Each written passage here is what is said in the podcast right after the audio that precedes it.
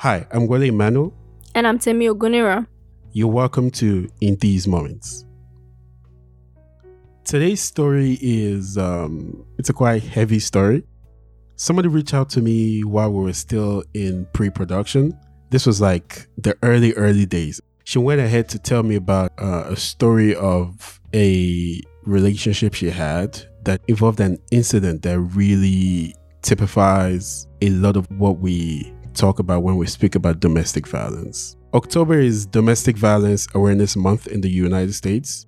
It felt right to have this story on this episode, to have it out this month, to address a topic that I feel like many people have opinions and feelings about. Okay, so actually I have a question for you. When you first heard the story, tell me what your first reaction was. Like, what was your internal dialogue, or what was the feeling? So I know what to expect. I really don't know what the full story is, so I'm definitely ready to hear it, but I want to know how you felt when you first heard it.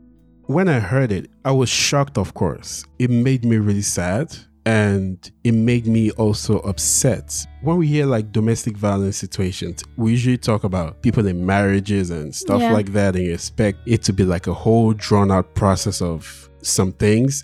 This had like one big moment that I was really like, what the fuck is this? Ooh. You know, if this is a topic that you don't want to listen to, you can stop the episode right here. Don't listen to it. You can just not listen to this episode. Yeah. Listener discretion is totally advised. One thing she told me when she came to tell the story, she said she's never like told it to anybody, like in a public space. Wow. But she knew what I was doing, and I guess she really had some trust in me that I was going to be a good person to tell this to. She felt like she had to let it go because she wanted to regain her power. It felt good for her to finally be able to tell it. And I felt like the story means a lot to her, and her being okay and being able to talk about it, to me, it's one of those things that somebody gives you something that's really important to them, and you're thinking, okay, I have to find the best way to handle this so I can perfectly portray what they're trying to tell. And I think that's what we really wanted to do with this podcast, that there's something powerful about being able to own your story and being able to tell it, you know, and we can just hope that we're doing our best to aid in that. Yeah, right? Absolutely. So we're going to go into Shayo's story.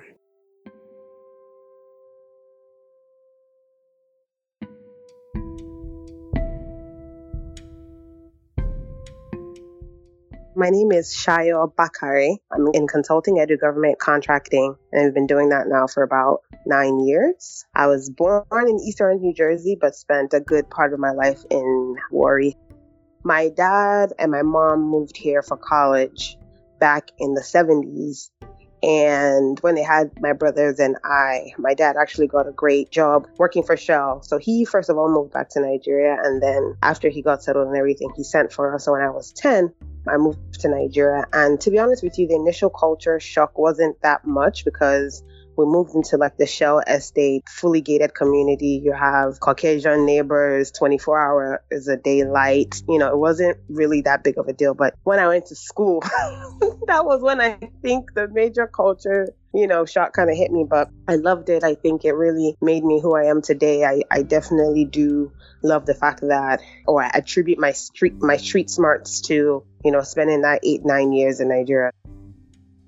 When I started school in Nigeria, I think that was like for the very first time, that was when I really felt the need to try to fit in. Of course, with like my accent and everything, you know, the speed in which I learned how to speak pidgin English, I wanted to fit in. I didn't want to be that, you know, that person who, you know, she thinks she's better than us kind of thing. So there was that pressure, that immediate pressure to try to fit in.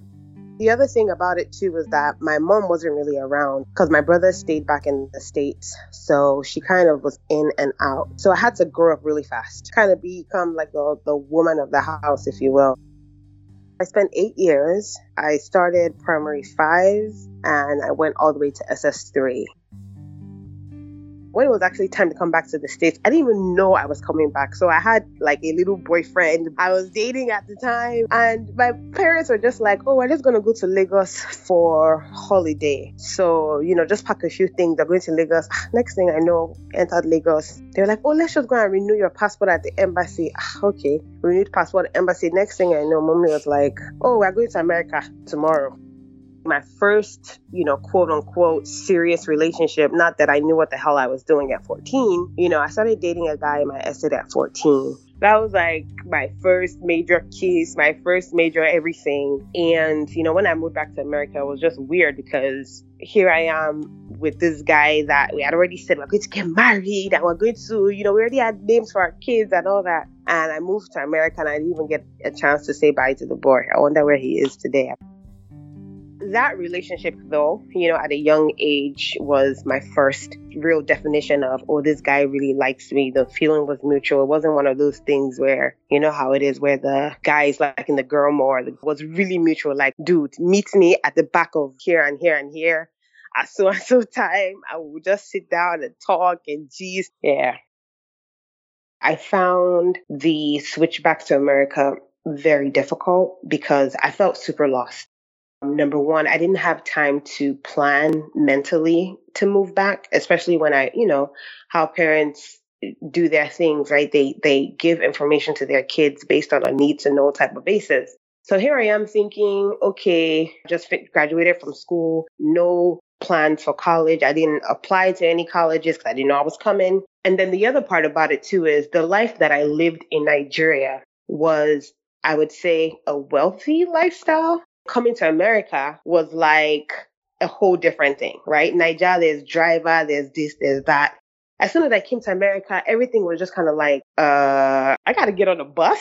And so that culture shock was there. So the first thing I did was I got a job. I waited tables. We actually lived in New Jersey. I think my mom just didn't like the area, the neighborhood. And so again, you know, they came up with this other plan, you know, without kind of telling me, which I'm so happy about because I do think and believe that my path was different because of, you know, my mom kind of sending me to live with my aunt here in Maryland, which is now where I reside.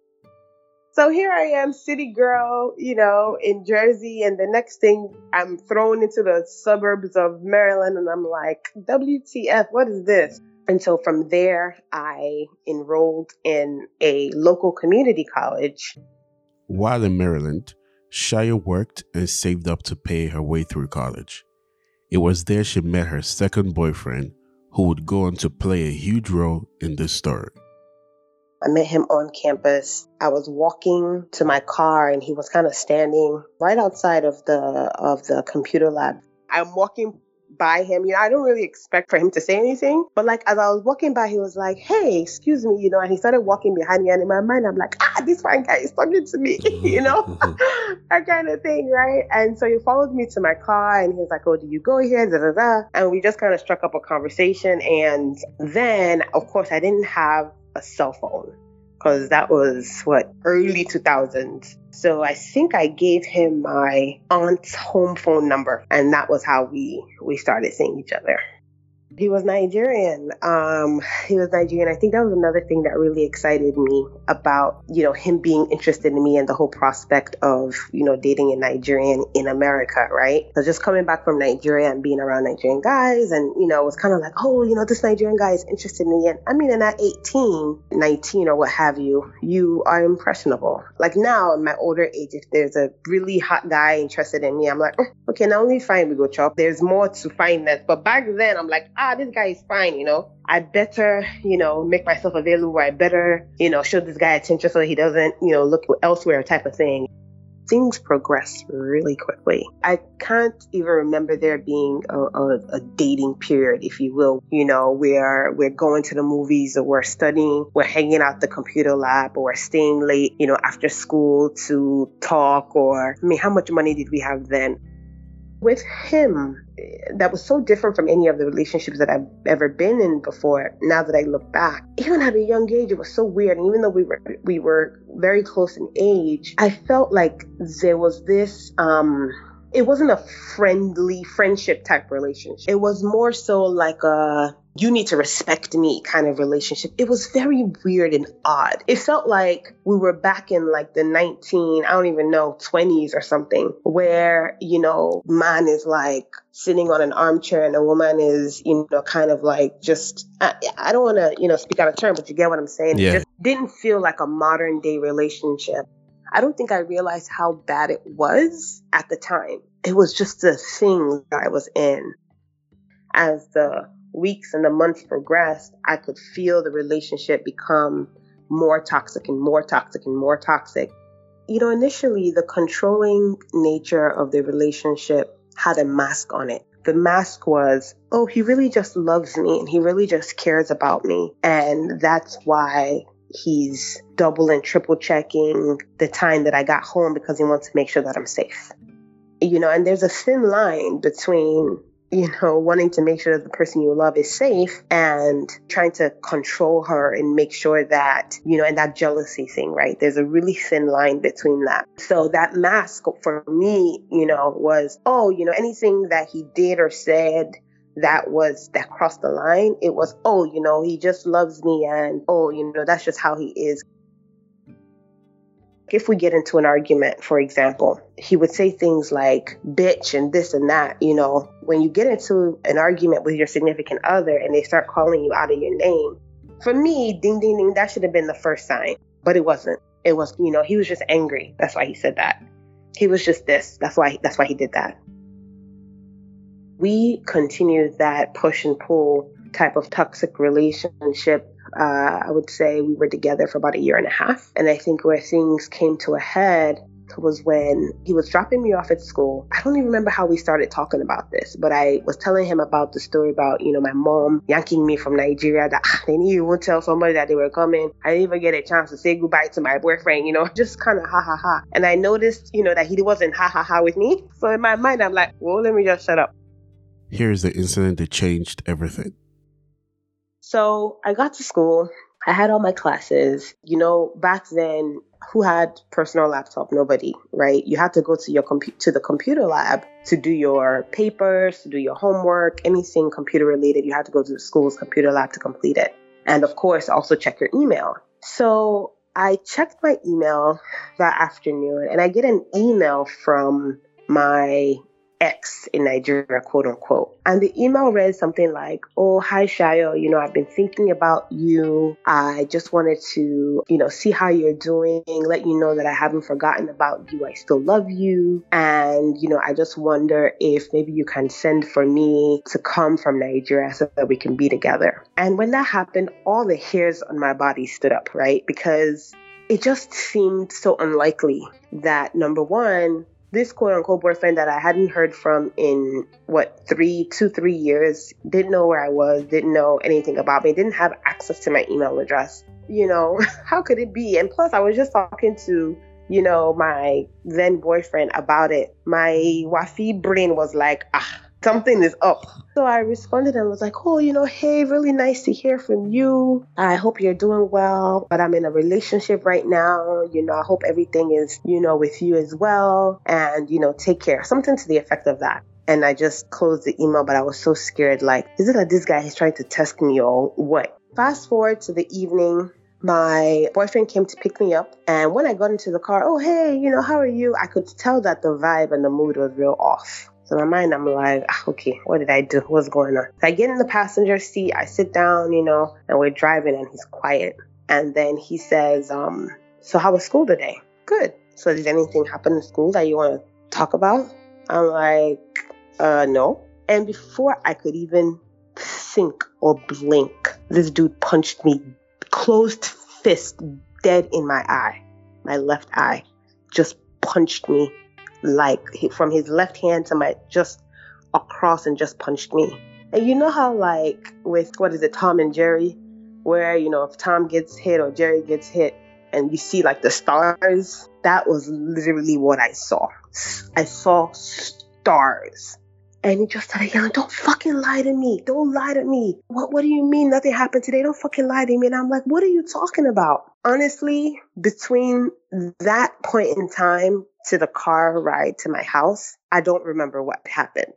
I sunk into the passenger side door, kind of like just bracing myself for any additional or follow-up impact, thinking, is the guy going to hit me again? Like, and then I think what really came over me at that time was shame. I can't believe I'm in this situation. How did I get here?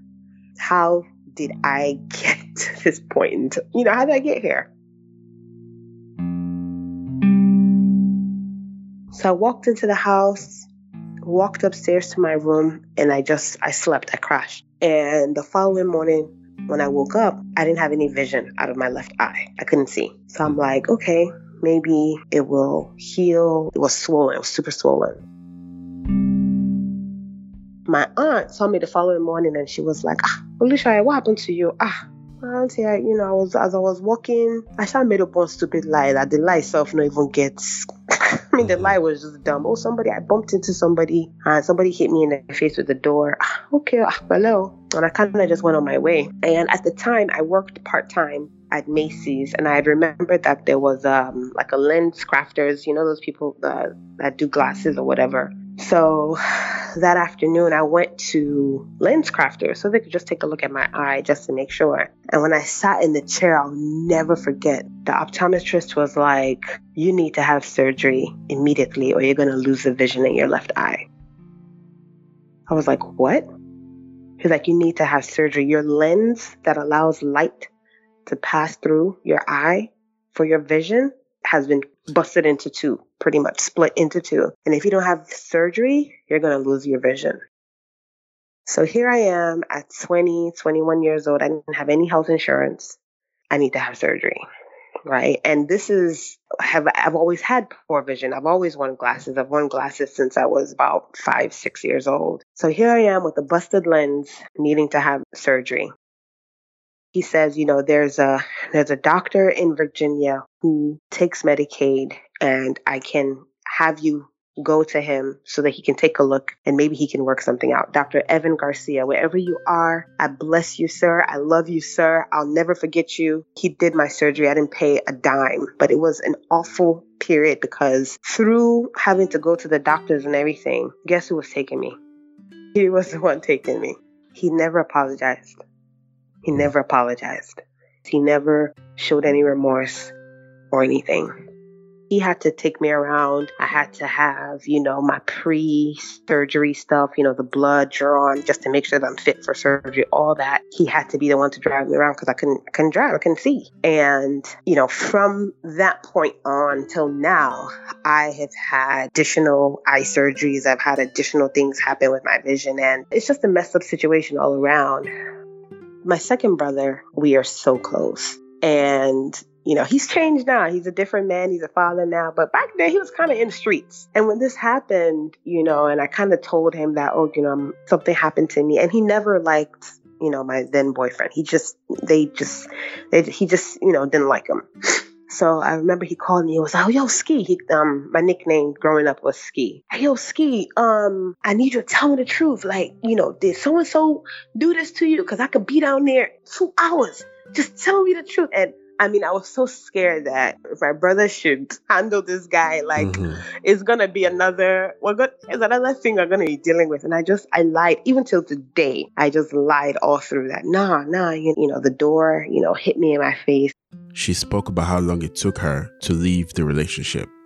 What was crazy about that is I still didn't break up with him at that point in time. It still took me about, I want to say 2 or 3 more months. And I think that is the part of it all that really, like, makes me just say, Shayo, really? Like, after all of that, 2, 3 months?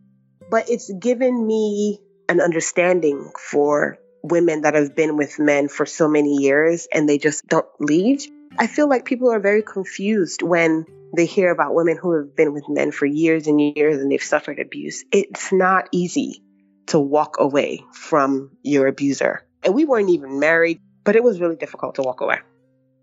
I actually started going to this new church. That was actually, I would say, honestly, how I kind of got away from him, because I found this new church, and in it, I found a different type of Nigerian young people who were Because then I was still waiting tables. I wasn't really doing much. I was taking like one class here, another class there, but I really didn't have like set goals of, oh, I want to be a this, or oh, I want to be a that, right? And so when I found this new church, I just found a new community. And, you know, I can sit up here and say, oh, you know, God pulled me out. Maybe in his way he did. But when I found this new clique, this new set of friends, this new way of life, I guess I didn't need his love anymore.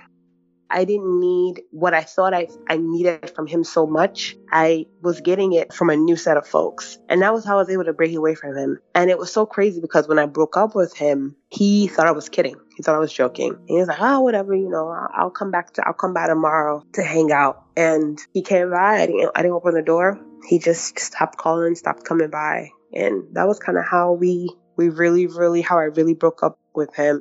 I've seen him once or twice since after the situation, or since after our relationship. And I think he still lives local.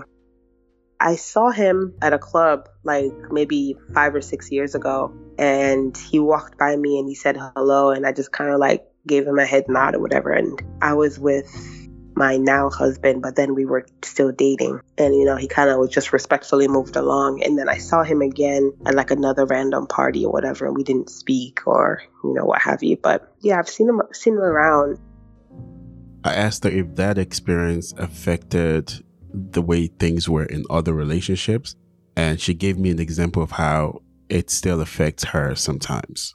I'm sure that relationship did have an effect on me. One of the ways that it has affected me is, like, even with my now husband, like, if we're having an argument, sometimes I'll just, like, really pop off.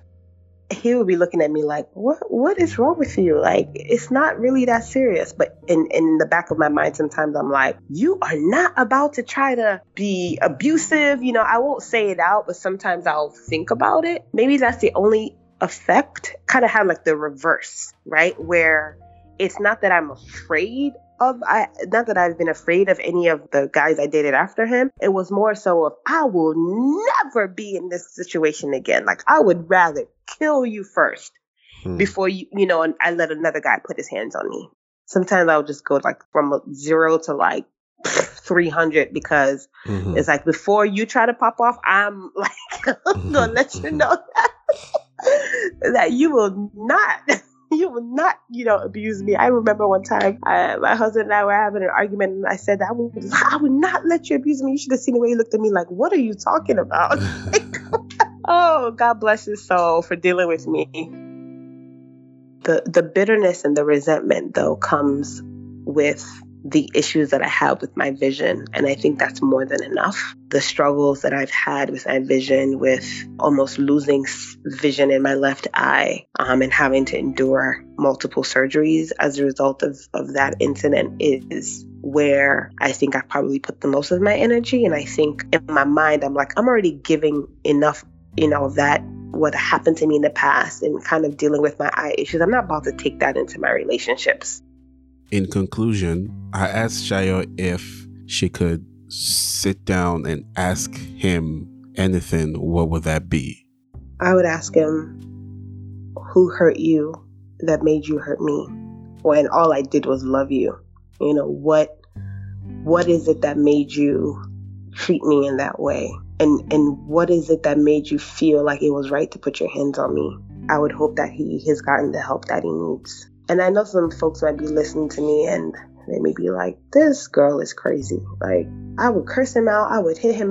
I feel sorry for him. Giving him any more of me, even giving him any anger from me, he doesn't deserve that.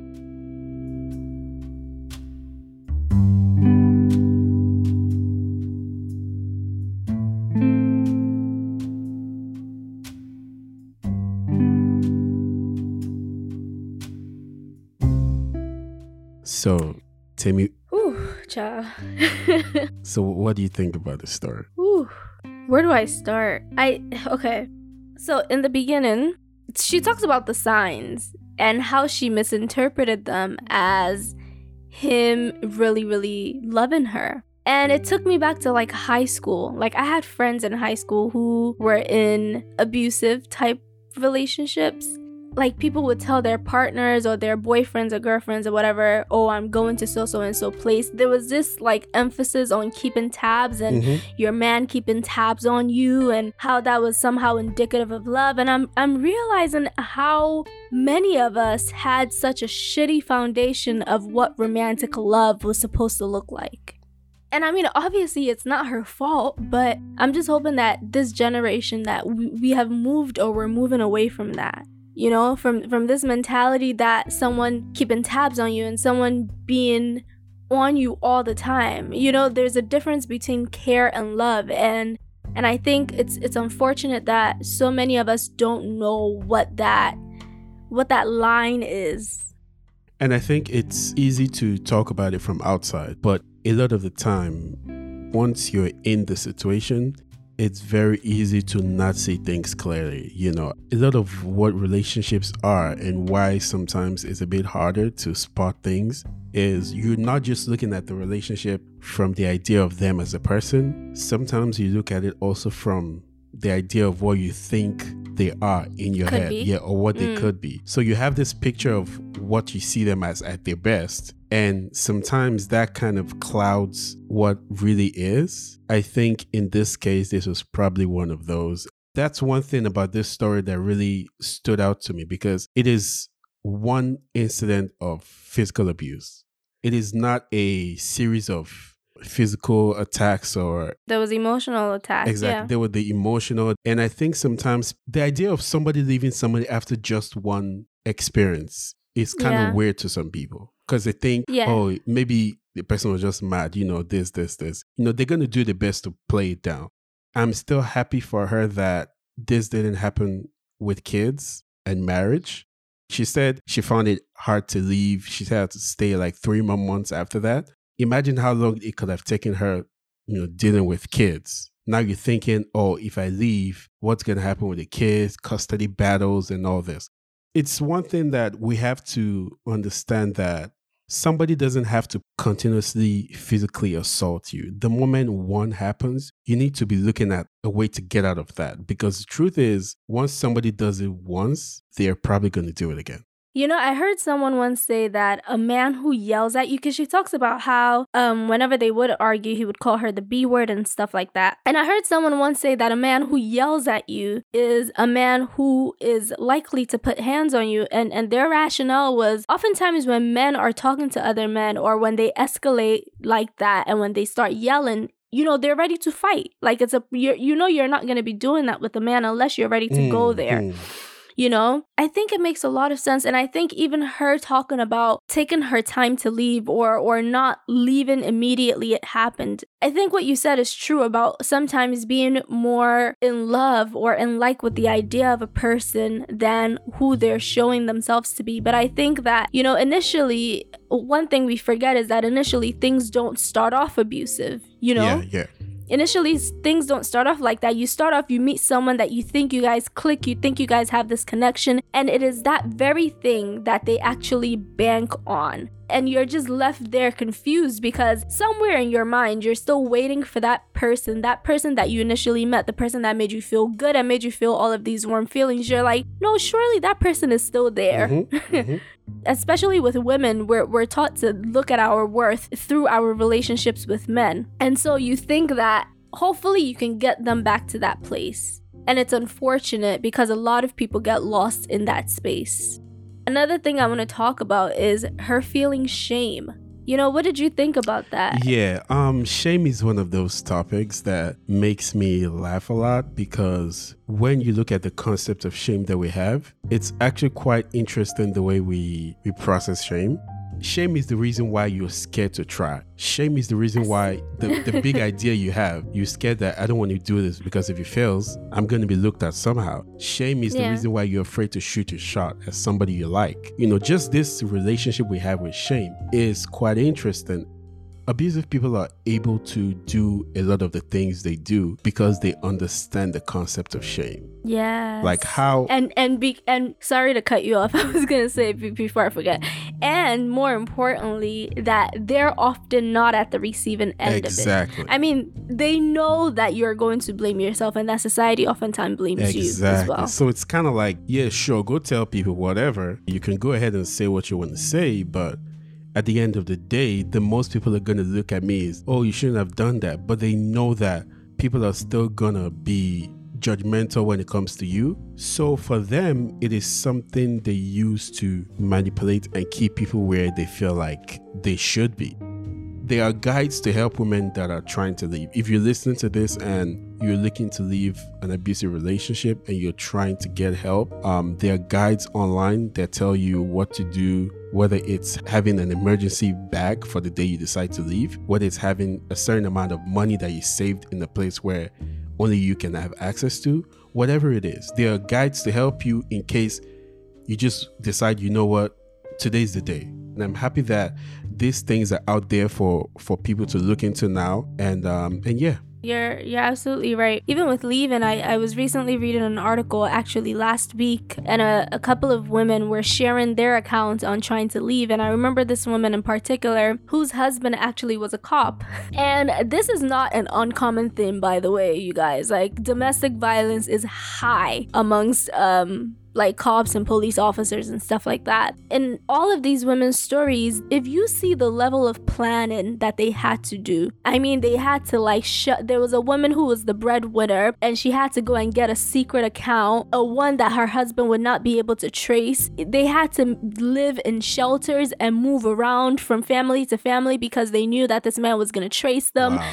There are some crazy, yes, like it's really difficult. And then, like you said, you add children to that mix and it becomes even more difficult. And I think even aside from all that, believe it or not, but people happen to love people. And it's almost like when you're in a relationship, for example, with someone who cheats on you, the fact that that person has cheated on you doesn't make you automatically stop loving them, right? You can essentially make the decision to stay or leave, but that love is still there. Nigerian men, you know what I mean? Nigerian men don't cheat, by the way.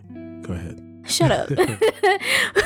But like, you know, that love is still there. And I think that sometimes that's what a lot of people sitting, you know, looking from the outside in, that's what they're looking at. This is a conversation that I'm seeing more and more kind of surface, which is how do we help women, or how do we help people in abusive relationships deal with the fact that they genuinely miss these people? Yes. Because you have to remember, it's not, you know, it's not always turmoil. It's not always a battle. Someone even said recently that people are in abusive relationship with their parents. Let's be honest. Why don't you leave? You understand the concept of loving someone and wanting things to be right and not seeing that, and just hoping that somehow, you know, their mind changes, or somehow the person that you fell in love with resurfaces. And it's a very difficult thing to be able to get out of. I mean, women leave and sometimes even call or reach back out to their abusive ex-husbands. Yes, you know what I mean? Those are very, very real things. And I think in order for us to talk about this and for shame to really be placed where it belongs, which is in the hands of the perpetrator, then all of these nuances are things that we also have to accept.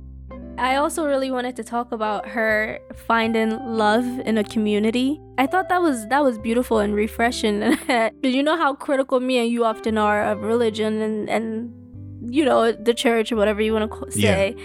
But I thought it was really, I thought it was also funny that she said something about not knowing exactly if she could say it was God, but you know, it maybe was God, and that she found, you know, just being exposed to a different set of people, a different group, and finding love in that community pulled her out. And I want to say, I've been just from reading up on depression and knowing and experiencing it, I have seen that one of the big reasons why a lot of people are now falling into depression and why a lot of people are so estranged is that there is no longer that sense of community. We're becoming an increasingly capitalist world, and with that comes individualism. And one of the ways in which therapists or just psychologists have said to combat that is to surround yourself with a tribe, with a community. And I think that love comes in so many different forms. Making sure that you have a community can sometimes really, really go a long way. Absolutely. If you're out there and you're going through an abusive relationship, if you're in the United States, the number to call is 1-800-799-7233. That's 1-800-799-7233. Wherever you are in the world, you can Google the domestic violence hotlines. It's becoming more common in different countries. I'm sure it's a conversation that's going to be had on some level again, but it was just important that we had this episode up in this month to have this conversation and put this as something to discuss. But yeah, this was a good episode. I hope you enjoyed the story, even though it was quite hard to listen to at some points. Let us know what you think. Send us messages with the hashtag In These Moments or In These Moments Pod. This is episode 9. We're gonna have the last story of the season in 2 weeks. The episode after that, which is gonna be the final episode for the season, is gonna be a season recap where we talk about our favorite stories, some of the behind the scenes stories from the season. We're finally going to read out all the messages that people have sent. We're going to read out the reviews, and we're going to have different discussions on the episode. Thank you so much for listening. You can find us on Twitter at MomentsPod. You can find us on Instagram at InTheseMomentsPod. You can find me on Twitter at Kingwole, that's KINGWOLE, and you can find Timmy at? You can find me at Timmy Nero on Instagram, and on Twitter it is Timmy_Nero. All right, so thank you so much for listening. We'll be back with you in 2 weeks for our next episode. Bye.